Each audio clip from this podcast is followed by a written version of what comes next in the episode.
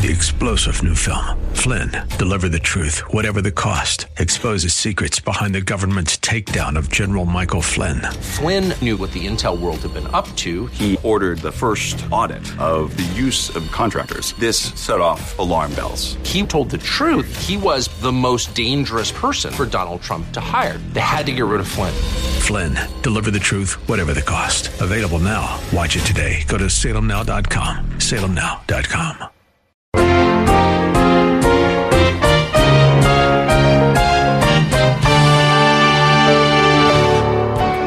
Words can impact people's lives. Words can be very powerful. A doctor speaks a word, and it can mean surgery, or a person goes home from the hospital or from the doctor's office. A judge speaks, and it can set a man free, or it can condemn him. A government official speaks, and it affects lives, it affects money, it affects world peace. Words can make us feel good, or words can cut us deeply. Words can build us up, words can tear us down. Words can make us go away happy, and words can break us and cause us to cry. Yes, words are important.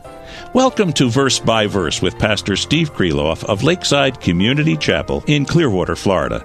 Today, Pastor Steve begins a series of studies that will look at some of the key words in the Bible, words that explain to us the basic doctrines of the Christian faith, words that tell us what God did for us in providing for our salvation through Jesus Christ. Words like redemption, justification, salvation, new birth, predestination, propitiation, reconciliation, adoption. Now, you may think that this might be a rather dry theological study. After all, how much can you get out of a single word? Well, yes, there is a lot of theology in these words. After all, they do form the basis of our faith. They lay out for us the foundational facts contained in the Scriptures. These words tell us of God's great love for us and the wonderful things He did, that He does, and that He will do for us who have chosen to be followers of Jesus. The explanation of these words is anything but dry. Today, in this first lesson of the series on key Bible doctrine words, Pastor Steve will begin by explaining to us why words are important, why we should study these words, and he'll give us some insight into what we can learn from these key Bible doctrine words. And then he'll begin the first of two lessons on the first word of the series, redemption. That's a good word to open the series, since that one word will range over the whole Bible, because that's what the Bible is all about. It's the story of God's plan to redeem mankind from sin. We could say that redemption is the richest word in Scripture because it has so many levels of meaning, and we'll explore several of those levels together. So here is Pastor Steve. First of all, why should we study these, these words? Number one, God has communicated His truth through words. I'd like you to turn your Bibles to First Corinthians chapter two.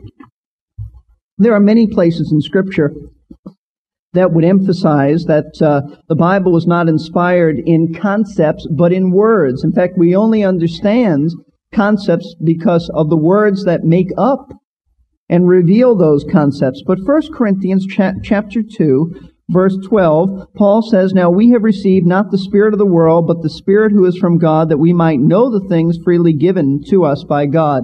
That is to say, the Spirit of God is our resident truth teacher, and uh, we wouldn't understand the Bible. It would just be academic to us. We wouldn't really receive its message and understand it in any kind of spiritual manner, except the Spirit of God explains it to us. Now, he says in verse thirteen, the, he's speaking about the, that we might know the things freely given to us by God, speaking of the Word, which things we also speak, meaning he is an apostle, not in words taught by human wisdom, but in those taught by the Spirit, combining spiritual thoughts with spiritual words. So he says that we speak these things in words taught by the Spirit of God.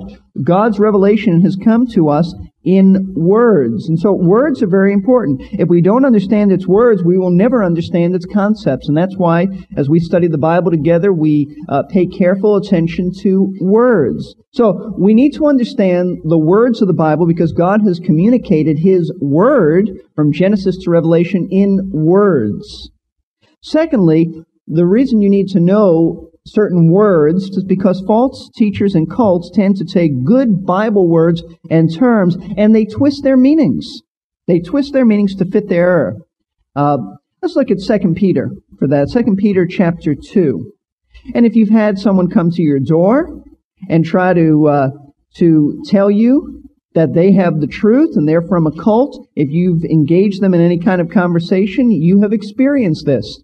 You will say to those who come to your door claiming to be witnesses from Jehovah, you'll say something like, well, we believe in the deity of Christ. And you know what they'll say to you? We do also.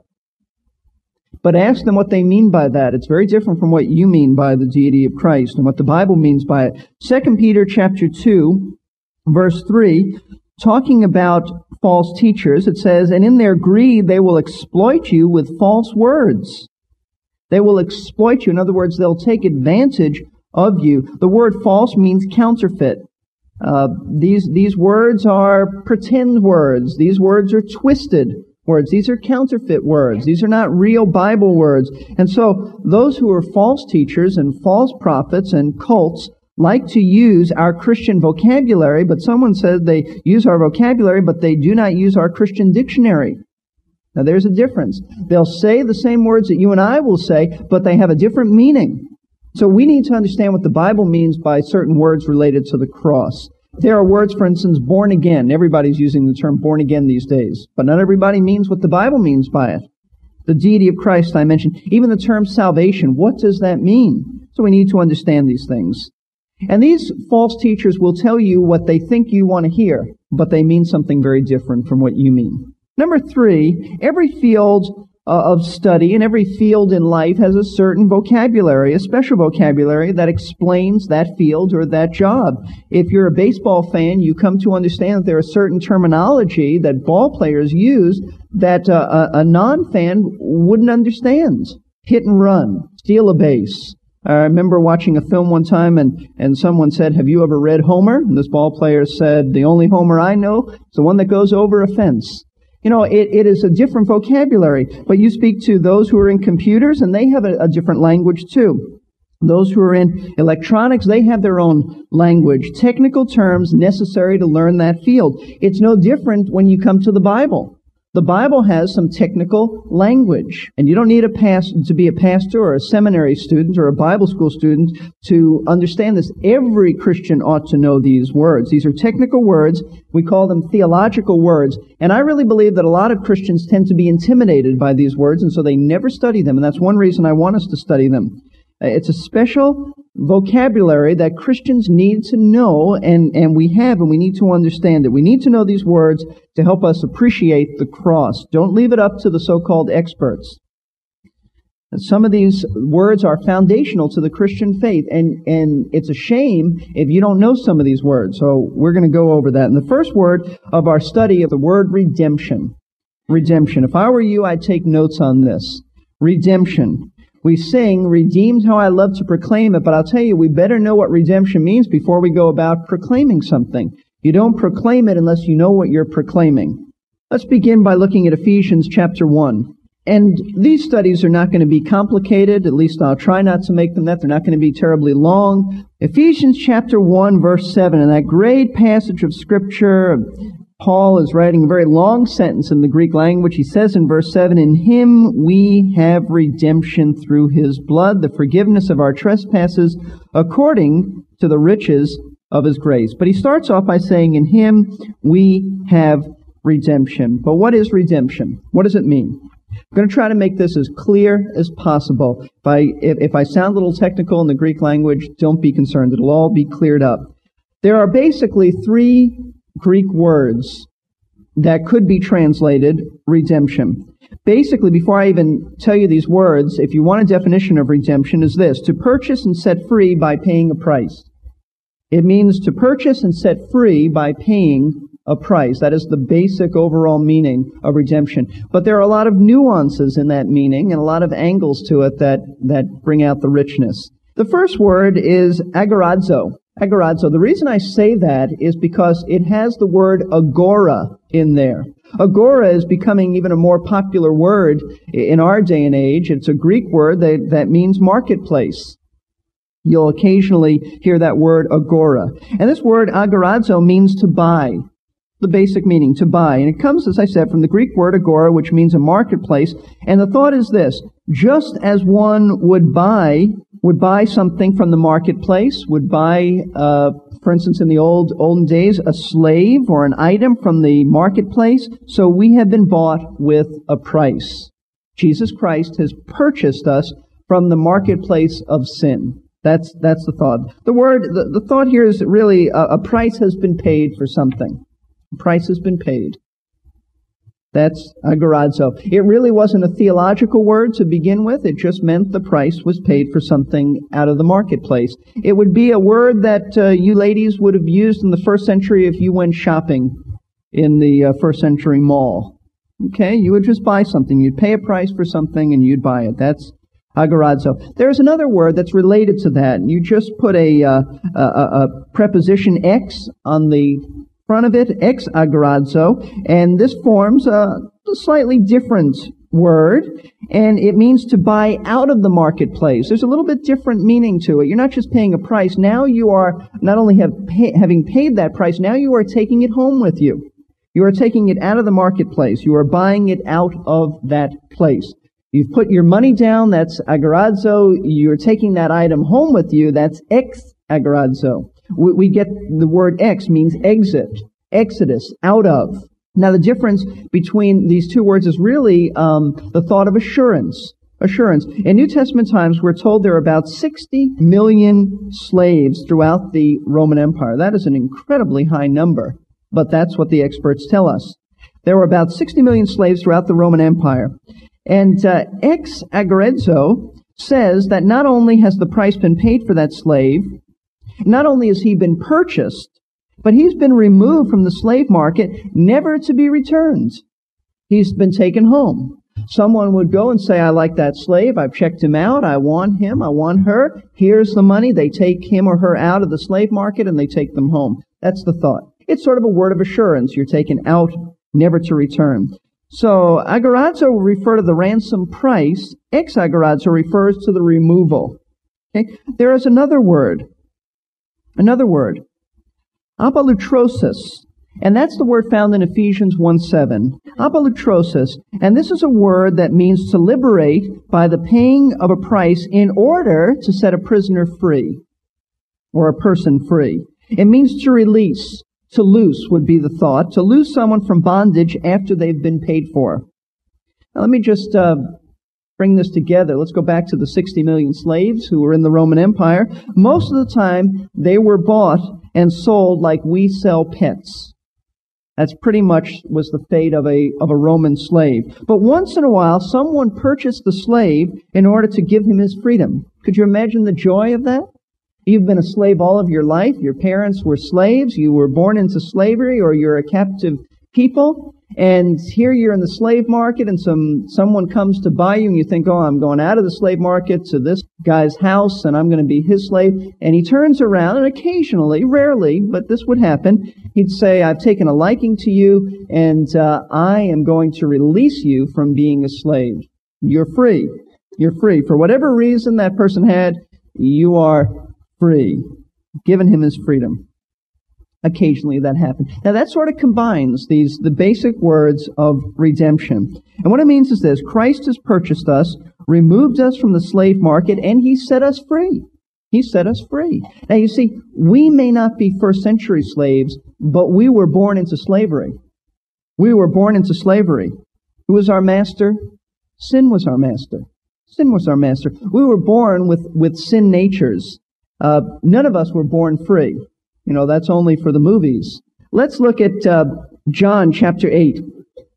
The Bible teaches that we are not free until we come to Christ. John chapter eight. We are enslaved to sin.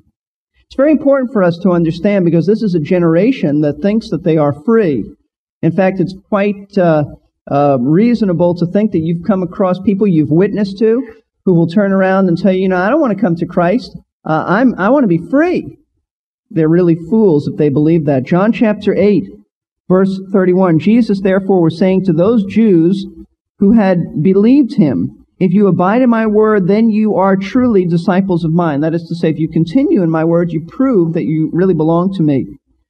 And you shall know the truth, and the truth shall make you free. You'll know the truth, meaning the truth about salvation, the truth about me. You'll accept me. Uh, in John's gospel, believe on him doesn't always mean they've had salvation. So he's speaking to those people who needed to still trust him. And they answered him, and they said, and you see in their attitude that they really were not true, genuine disciples. Uh, we're Abraham's offspring. We've never been enslaved to anyone. How is it that you say you shall become free? Now, first of all, they lost all sense of historical perspective. Uh, the Jewish people since the days of Nebuchadnezzar have really been a captive people, really been a captive people. And even at that time, they were enslaved in a sense to Rome. And so they they have sort of forgotten that. And Jesus answered them, uh, truly, truly, I say to you, everyone who commits sin is what? It's a slave of sin. Jesus said everyone who commits sin, which is everyone, is a slave of sin. And he's referring here specifically to, to unregenerate, unredeemed people. Romans chapter eight gives us more insight on this.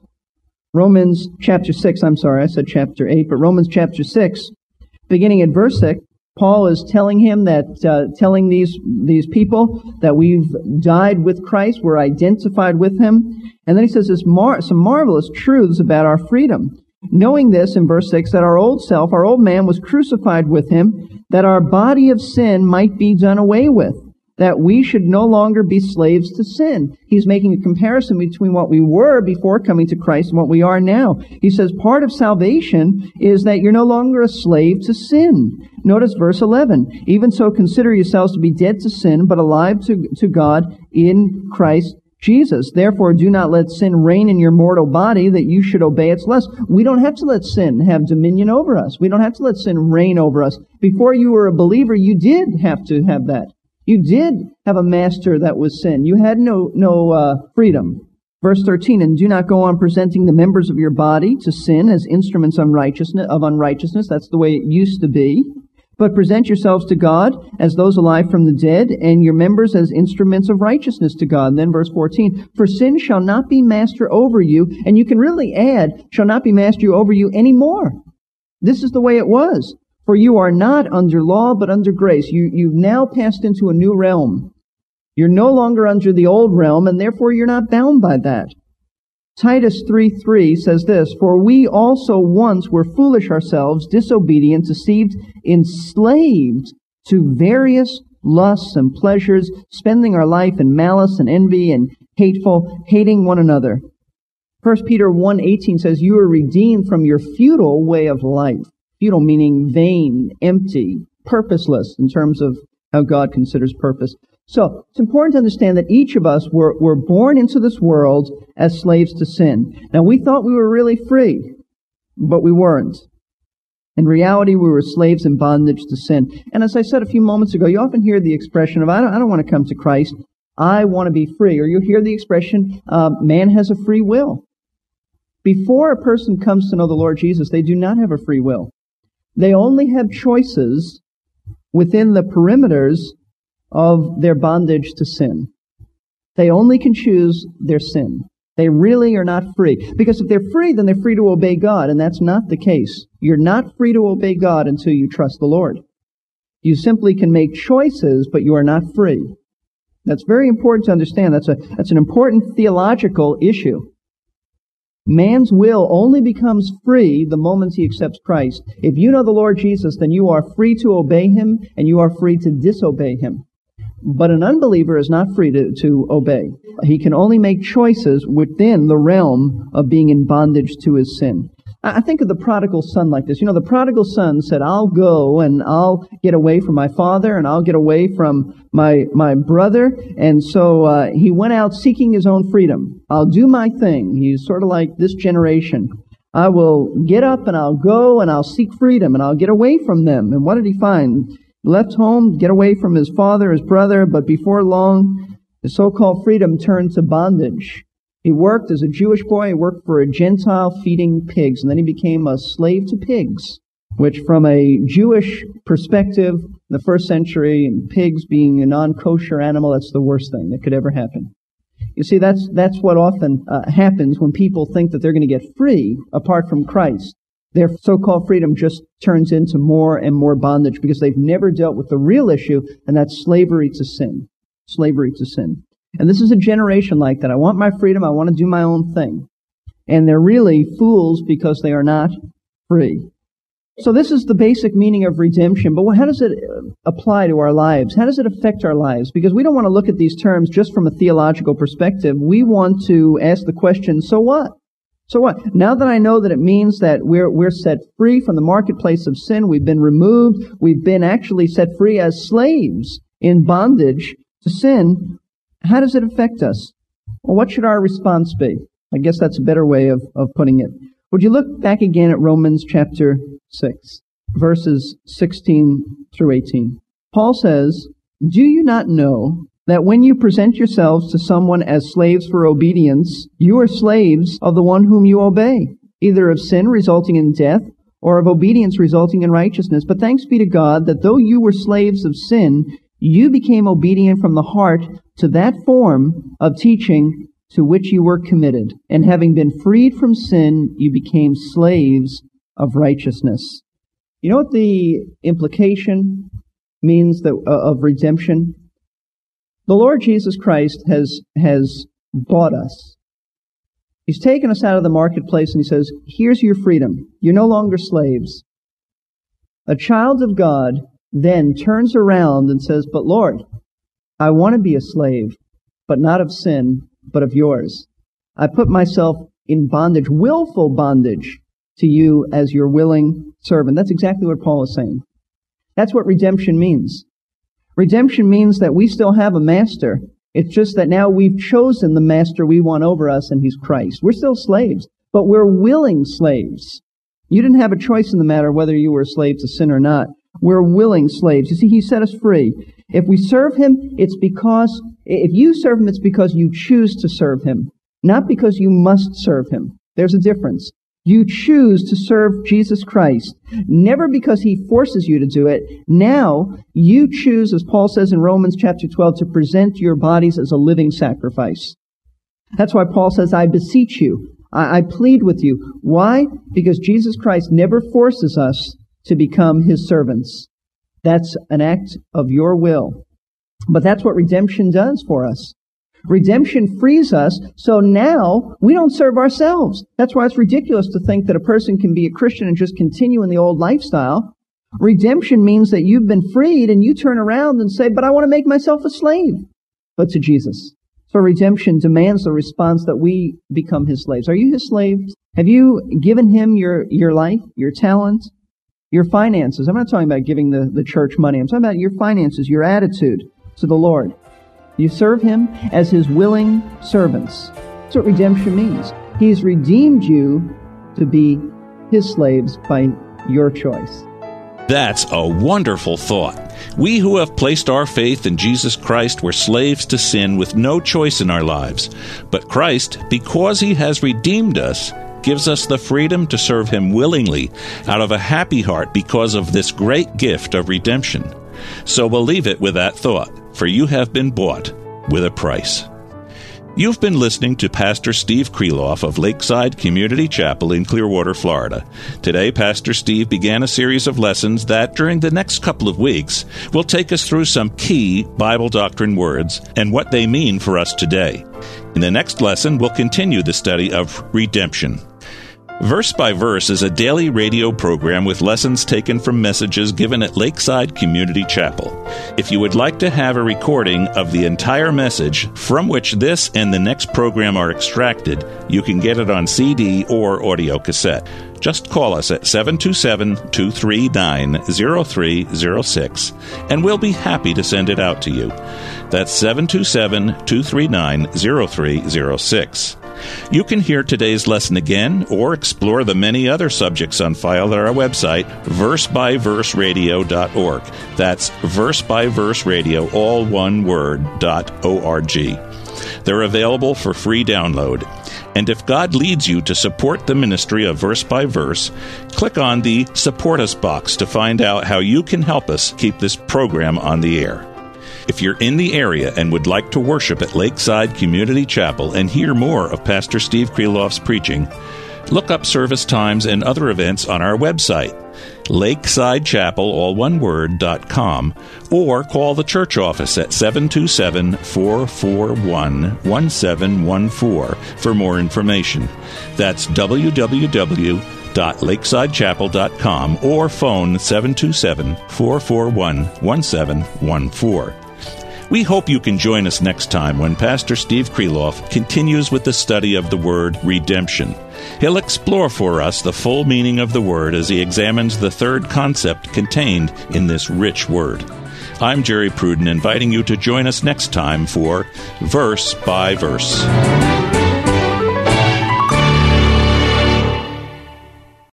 Three-star General Michael J. Flynn, head of the Pentagon Intelligence Agency, knew all the government's dirty secrets. He was one of the most respected generals in the military. Flynn knew what the intel world had been up to. He understood its funding. He ordered the first audit of the use of contractors. This set off alarm bells.